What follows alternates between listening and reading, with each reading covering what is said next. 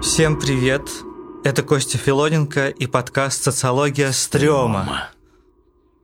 Сегодня мы поговорим про страшные инструкции, про жуткие руководства, о том, что нас пугает в технике безопасности и вообще, где, казалось бы, нету ничего страшного и жуткого, но оно возникает.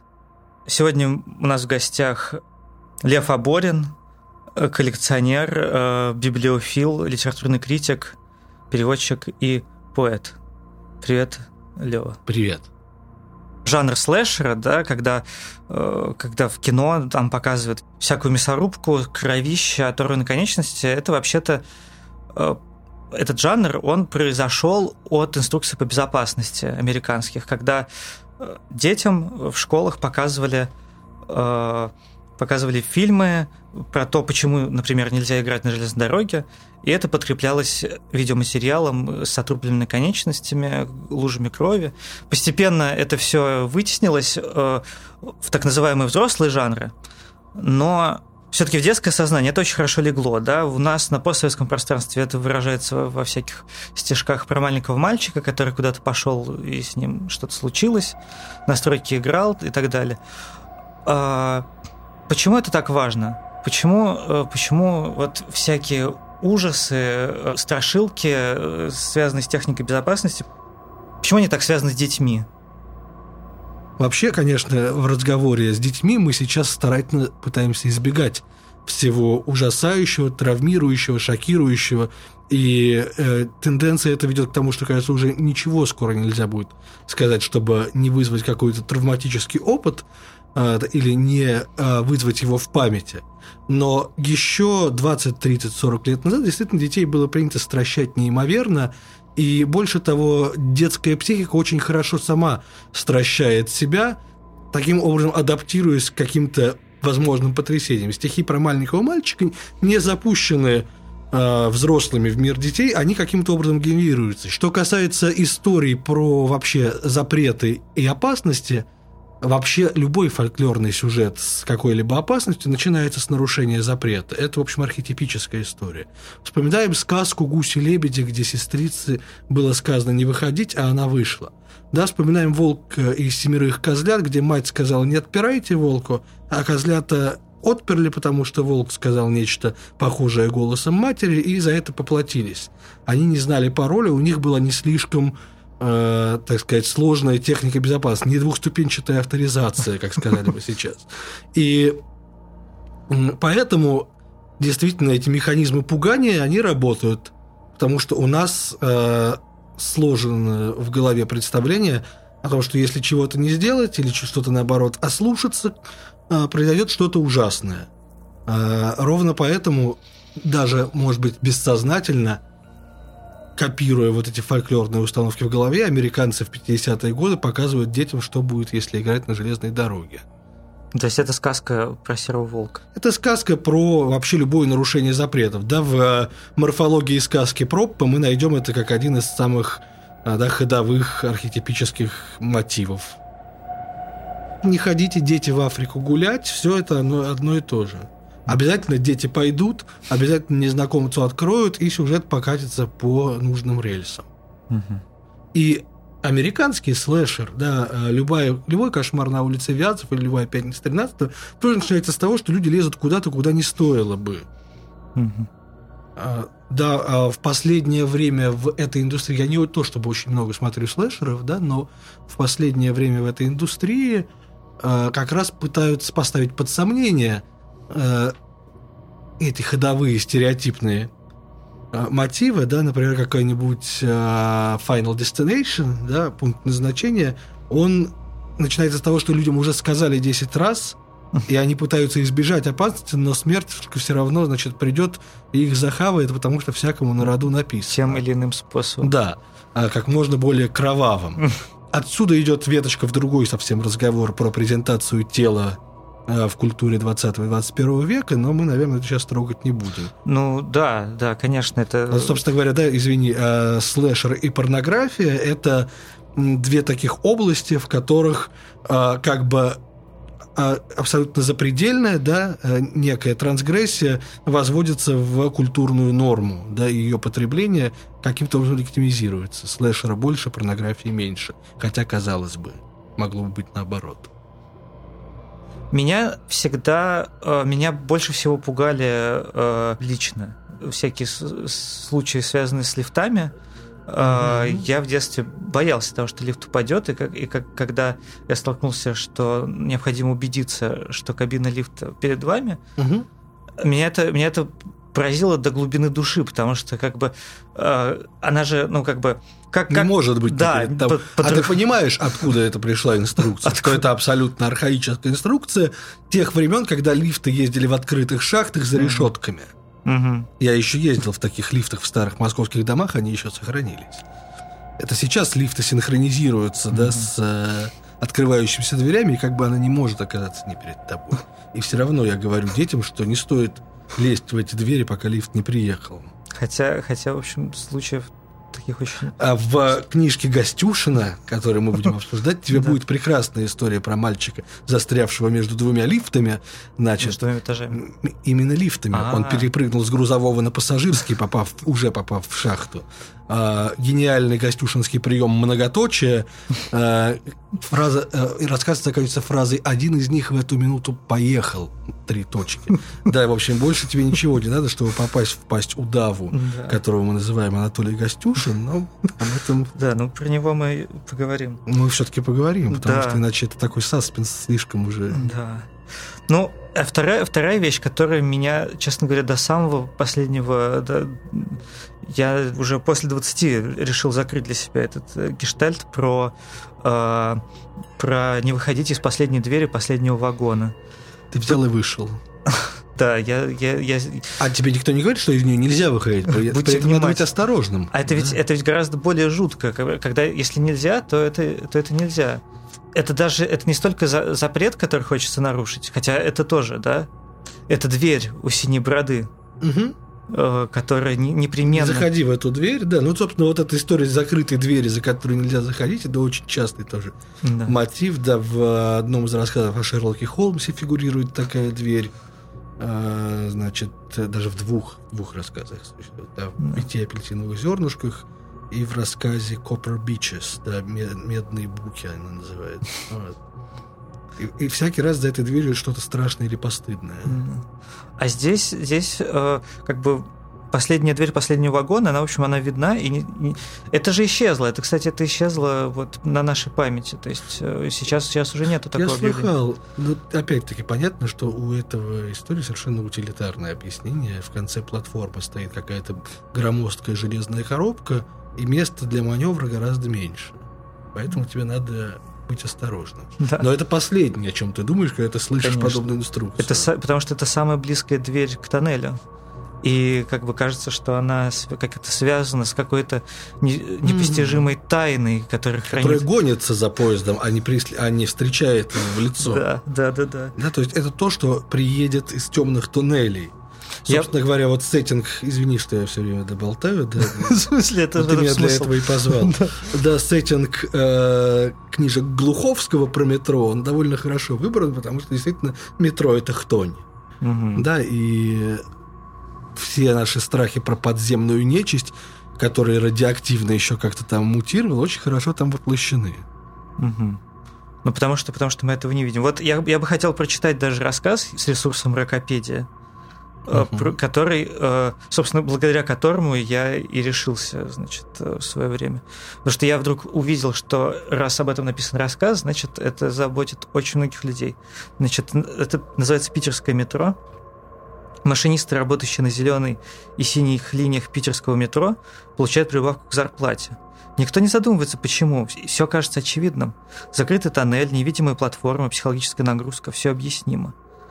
Никто не задумывается над тем, почему закрытые станции расположены так странно. Закрытые — это те, у которых двойные двери, угу. которые... То есть, если в Москве почти все станции открыты, то есть поезд прибывает, а там э, поезд открывает свои двери, а потом открывается двери Поезд станции. превращается в горизонтальный лифт. Да, да. Почему на Приморской пассажиров до сих пор не, выпуск... не выпускают и не впускают в первую дверь вагона? Длинные платформы, разумеется. Только длина платформы, которую, конечно, не могли спроектировать иначе. Видимо, с тех пор, как перекрывали входы в первый вагон, почти на всей линии длина платформы увеличилась. Почему на Ломоносовской заброшены тупики и перегоны, выходящие на поверхность, где сталактиты свисают с потолка, отгороженные от путей и выходов не просто металлическими щитами, а бетонными пробками – много слов, которые призваны отвлечь от всего лишь трех главных вещей. Первый известно очень многим. Метрополитен Санкт-Петербурга – один из самых глубоких в мире. Второй – только тем, кто интересовался закрытыми станциями. Створки дверей можно открыть как автоматически при подходе поезда, так и с пульта управления машиниста. Любую дверь ключом с платформы. Если же вы выйдете из тоннеля к станции, то попытаться раздвинуть эти черные тяжелые металлические двери бесполезно бесполезно на всех платформах, какой силы не приложи. А третье становится понятно, если сопоставить первые две и вернуться к самому началу, к тому, как расположены станции. Чем сильнее хищник, тем больше у него зона охоты. Рельсы постоянно освещены, но в тупиках и заброшенных тоннелях нет света. Он никому не нужен там, где в бетонные пробки уходят обесточенные провода, а в полу не проложены рельсы. Вы можете сказать, что я параноик, но когда в одном из последних поездов вы входите в почти пустой вагон – Смотрите на других пассажиров и на всякий случай бросьте взгляд в зазор между створками станции и дверями. Я надеюсь, что к тому времени, когда начну строить новые закрытые станции, я уеду из этого города навсегда. Нет. Да, про питерское метро еще есть легенда о каких-то гигантских крыс, которые там обитают, ну, и поэтому от них закрыли все это створками. Да, да, да. Ну, то есть а, это же, это же тоже, вообще-то, это история про технику безопасности, о том, что нужно быть внимательней, да, что есть риск попасть как бы в этот зазор, да. А это еще тем ужасно, что ты попадаешь в ловушку, поезд-то приедет, а ты не откроешь эти двери. Да. Да, в Москве ты теоретически мог бы, хотя это не рекомендуется, э, спрыгнуть из желоба на платформу, как пишет э, Гостюшин, именно там проходит контактный рельс, и хотя он укрыт кожухом, испытывать его изоляцию я бы не советовал. Так вот, э, а в Питере тебя размажет, если ты окажешься почему-то в этом туннеле. Про лифт, кстати, возвращаясь немножечко к лифту, я вспомнил, что есть же потрясающие истории про то, как э, они появились на Reddit и восходят, как говорят бывалые люди восходят к японским городским легендам э, инструкции, как попасть в другой мир. И что характерно, они все всегда связаны с, либо с метро, либо с лифтом, что э, необходимо выбрать десятиэтажное здание, нажать последовательно сначала один этаж, потом другой, потом еще какой-то. Э, на одном из этажей войдет девочка в красном платье, с ней ни в коем случае нельзя разговаривать. То же самое про метро. Нужно сесть в первый поезд, который отправляется после того, как метро открылось. И на тебе должна быть синяя шапка, обязательно, именно синего цвета. И на одной из станций напротив тебя сядет человек в такой же синей шапке.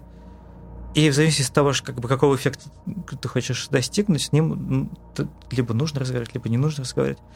Это же тоже, это же тоже история скорее про, скорее про технику безопасности, чем про что-то еще. Это такая же история про серого волка. С той разницей, что инструкции по технике безопасности показывают тебе, как сохранить статус-кво, а эти скорее, да, инструкции, что делать, когда ты сознательно лезешь в экстремальную ситуацию, но при этом хочешь там выжить. Да, то есть есть разница между так называемыми выживальщиками, да, которые испытывают себя на прочность, и просто рядовыми обывателями, которые случайно могут застрять в лифте или куда-то не туда попасть в метро. Но нам, мне нравится, что мы выстраиваем такую вертикаль и горизонталь да, в нашем разговоре, некую ось ординат и абсцисс страха, да, которые ездят и не пересекаются, хотя между ними есть очень много общего. Да, клаустрофобия, которая вытянута. Бесконечно длительная клаустрофобия. А ведь есть лифты, которые спускаются в метро уже сейчас на новых станциях. Да. И можно было бы про это сделать какой-то философский слэшер. Да, собственно говоря, лифт и метро, про которые мы тут говорим, это главы из книжки Анатолия Гостюшина «Энциклопедия экстремальных ситуаций». Это одно из самых э, удивительных и страшных чтений моего детства. Страшно оно и удивительно тем, что я уже там в юном 7-8-9-летнем возрасте это читаю, понимал, что с одной стороны передо мной текст, который, казалось бы, должен меня успокоить, с другой стороны я понял, что он решительно не выполняет свою функцию, и что если, попадя в экстремальную ситуацию, я вспомню какую-либо инструкцию, я, скорее всего, просто буду парализован страхом на месте. Да, в качестве примера я, наверное, начну с э, одной из моих любимых глав, которая называется «Темная улица». Значит, да, ну, э, понятно, да, что речь просто идет о том, что человек может оказаться э, в ненужное время в ненужном месте. Ну, сама формулировка, да. да. Темная улица уже само по себе.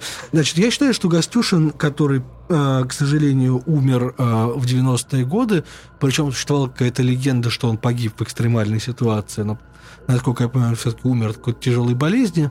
Мне кажется, что он был гениальным стилистом, и а, когда я наткнулся на его дневники на сайте Прожита, случайно, да, я обнаружил, что он всю жизнь питал серьезные писательские амбиции, не ведая о том, что его главной книгой станет энциклопедия экстремальных ситуаций.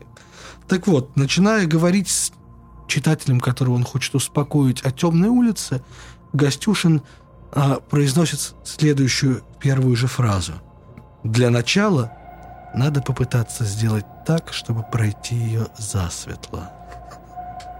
Да, сама, само построение этой фразы, что-то в ее инверсии, да, что-то в интригующем ее да, строй сразу заставляет нас перепугаться просто до смерти. Дальше Гостюшин немножечко отпускает хватку и начинает говорить нормальным деловым сухим языком. Если у вас это не получилось, используйте основные принципы снижения риска. Пожалуй, уместно здесь будет вспомнить ответ известного журналиста и путешественника Василия Пескова на вопрос о том, чего он больше всего опасается в лесу. Человека. Да, то есть, э, на этом месте, мне кажется, можно уже сразу креститься и падать и отдавать все, что есть у тебя в карманах. Собственно, Гостюшин так и советует сделать, говоря о том, что, э, разумеется, жизнь и здоровье дороже любой вещи. Но вести себя покорно или агрессивно вам придется решать в одиночку на той самой темной улице, где так нерасчетливо вы почему-то оказались. Значит, а вспоминая эти фразы, я, честное слово, вскакивал в постели, как в стихотворении Гондлевского, да, жил и, значит, на своей кровати садился в тишине ночной. А, значит, есть еще такая же, по-моему, по силе глава, которую, Костя, я думаю, ты захочешь прочитать. Да, про наркоманию. Про наркоманию. Собственно говоря, слушать этот подкаст мы вам очень рекомендуем в темноте. Глава наркомании построена абсолютно так же. Она начинается, начинается таким э, литературным экскурсом. Если убрать несущественные подробности, судьба каждого наркомана укладывается в рассказ Серафимовича Гуси. На красивом берегу озера, куда слетаются гуси, охотник с вечера высыпает горох, вымоченный в водке. Утром гуси его клюют, становятся веселыми, теряют равновесие и тыкаются головой в песок.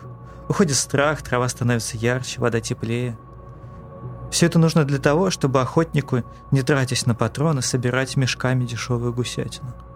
Да, казалось бы, перед нами вещь совершенно отвлеченная от наркомании, но э, вот этот хук, закинутый в самом начале, э, оправдывается совершенно в конце. Да, да, да. Нет, дальше, да, дальше удивительно. Дальше идут такие подробности про наркоманию. Сухие да? факты, да. Как, как соскочить, как нельзя там да. брать наркотики. Окей.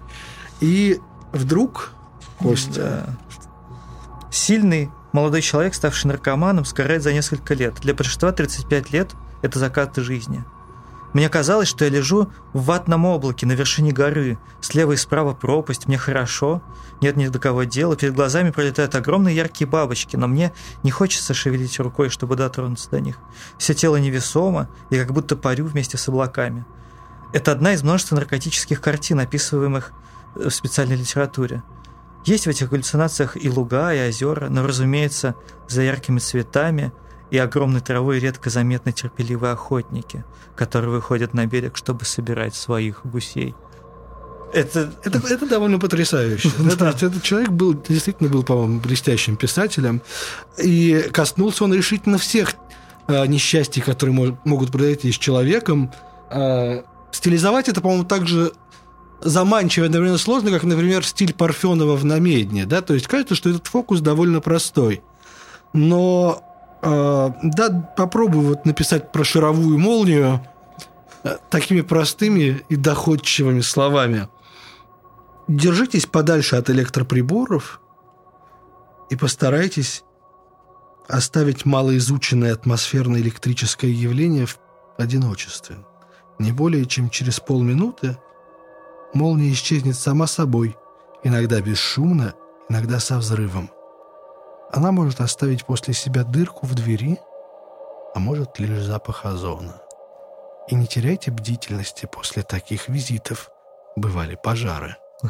Что, спрашивается, должен сделать человек, узнав, что после того, как к нему и так попала в дом шаровая молния, может неизвестно откуда самопроизвольно начаться пожар? Да, то есть мы сталкиваемся с каким-то флюидом огня, оставленным шаровой молнией как метка в нашем доме. Да, кстати, шаровая молния, по-видимому, все-таки не существует, по крайней мере, нет ни одной достоверной свидетельства. Да, ни одной записи, на которой она была. Да, то есть все, что да, я специально в YouTube это искал, и есть довольно любопытные способы сделать эффектную шаровую молнию очень простым, э, да, с простыми средствами буквально какой-то блик, перемещающийся по стеклу по мере того, как ты водишь камерой, кажется, mm-hmm. летающий за окном шаровой молнией. Но это так хорошо вписывается, потому что, мне кажется, ни в одной и другой э, энциклопедии, посвященной экстремальной ситуации, это бы, это бы не было э, так эффектно и так, и так уместным, потому что как бы здесь почему-то везде добавлена какая-то большая сила. Чил, да, какой-то саспенс. Да. А, и я абсолютно уверен, что, так сказать, Гостюшин становится meant well. Да, и хотел, чтобы люди спасались. Но давайте представим себе, что его энциклопедия случайно оказалась в лодке или на плоту у человека, спасшегося во время кораблекрушения и сидящего посреди океана. И вот он открывает эту книжку, думает, как же ему спастись. Ему рассказывают, как сделать воду, значит, э, пресную с соленой, э, значит, как ловить рыбу голыми руками. Все хорошо. А дальше его сообщают. Известны сотни случаев многодневного выживания. Но, увы, есть и другие примеры, когда люди гибли, не израсходовав запасов воды, не защитив себя даже имеющимися средствами. Французский врач Ален Бомбар – пересекший на надувной лодке в 1952 году Атлантический океан за 65 суток без запасов воды и пищи, писал «Жертвы легендарных кораблекрушений, погибшие преждевременно. Я знаю, вас убило не море, вас убил не голод, вас убила не жажда. Раскачиваясь на волнах под жалобные крики чаек, вы умерли от страха. Мне кажется, мне кажется, в этот месте человек должен куда у, опустить голову в соленый океан и захлебнуться нарочно, чтобы с ним, значит, только это не произошло.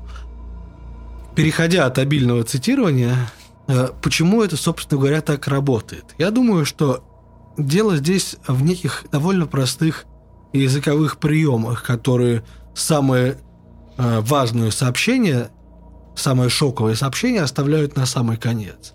Да, примерно таким образом, как саспенс делается в кино, таким образом и да, выдающийся стилист Гостюшин строит свою прозу. Надо сказать, что довольно много текстов, а, которые я в моем детстве э, вспоминаю как страшные, например, «Реки Тикитави» Киплинга, довольно стрёмный рассказ, а, тоже построены как такие достаточно нейтральные описания происходящего, а где какое-то сильное слово – например, сообщение о том, что при взгляде змеи на мангуст нападает столбняк, да, э, заставляют содрогнуться. Надо сказать, что инструкция в самом своем, э, значит, вот этом акме, э, да, предупреждение часто бывает, будучи оторванной от контекста, э, произведением искусства, да, сам, сама по себе. У меня есть замечательный пример, который я сейчас, наверное, не отыщу, такой found poetry, это из инструкции к, собственно говоря, стиральной машине. А, значит, звучит это примерно так. Стиральную машину храните в месте, куда нет доступа детям. Отломайте у стиральной машины крышку и выбросите ее. Провод отрежьте ножницами и выбросьте.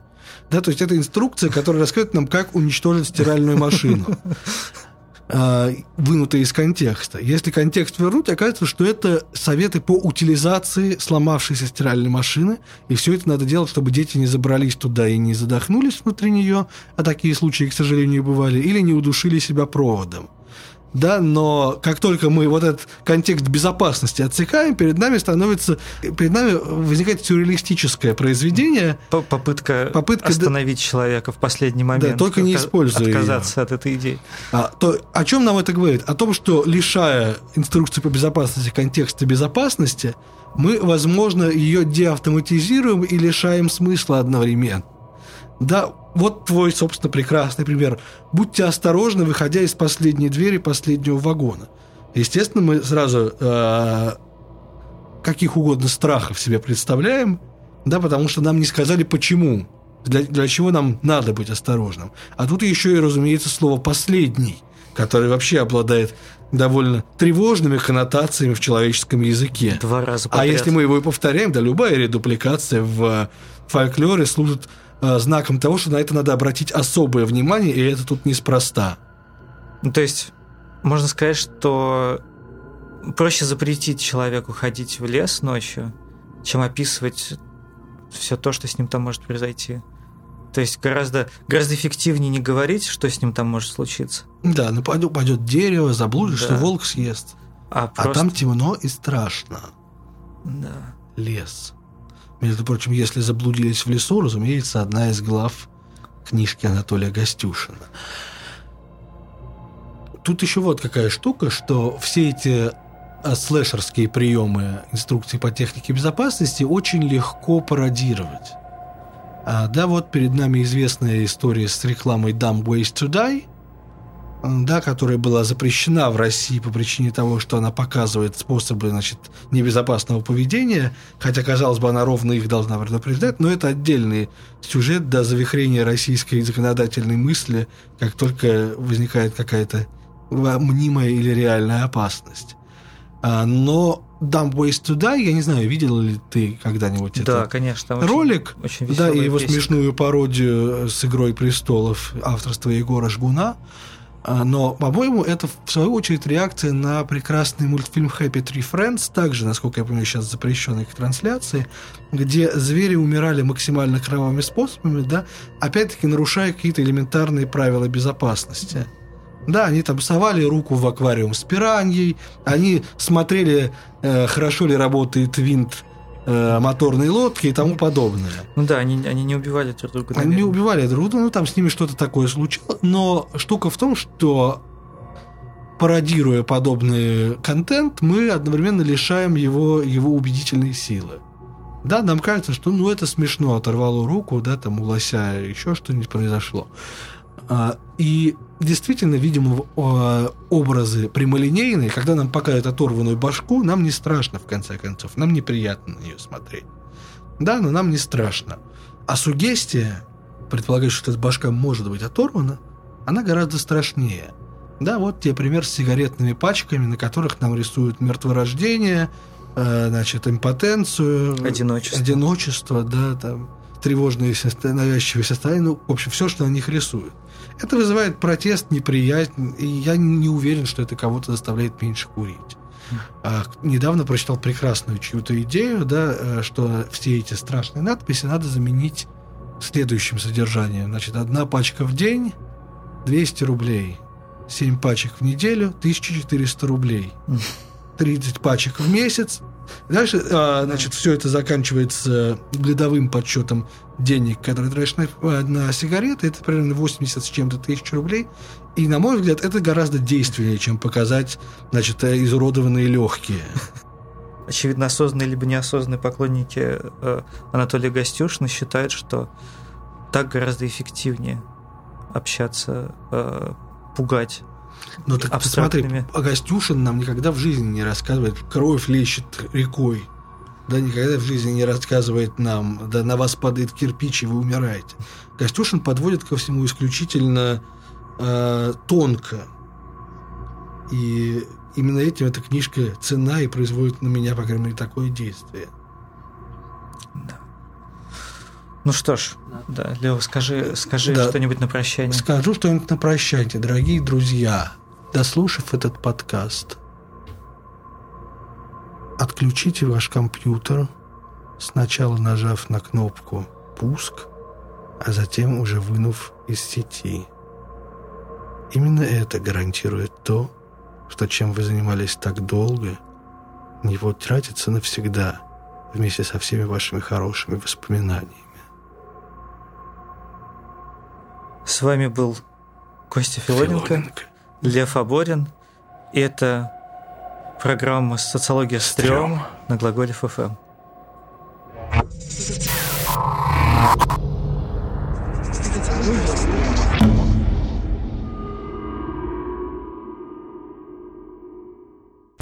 Глаголев FM. Ваш личный терапевтический заповедник.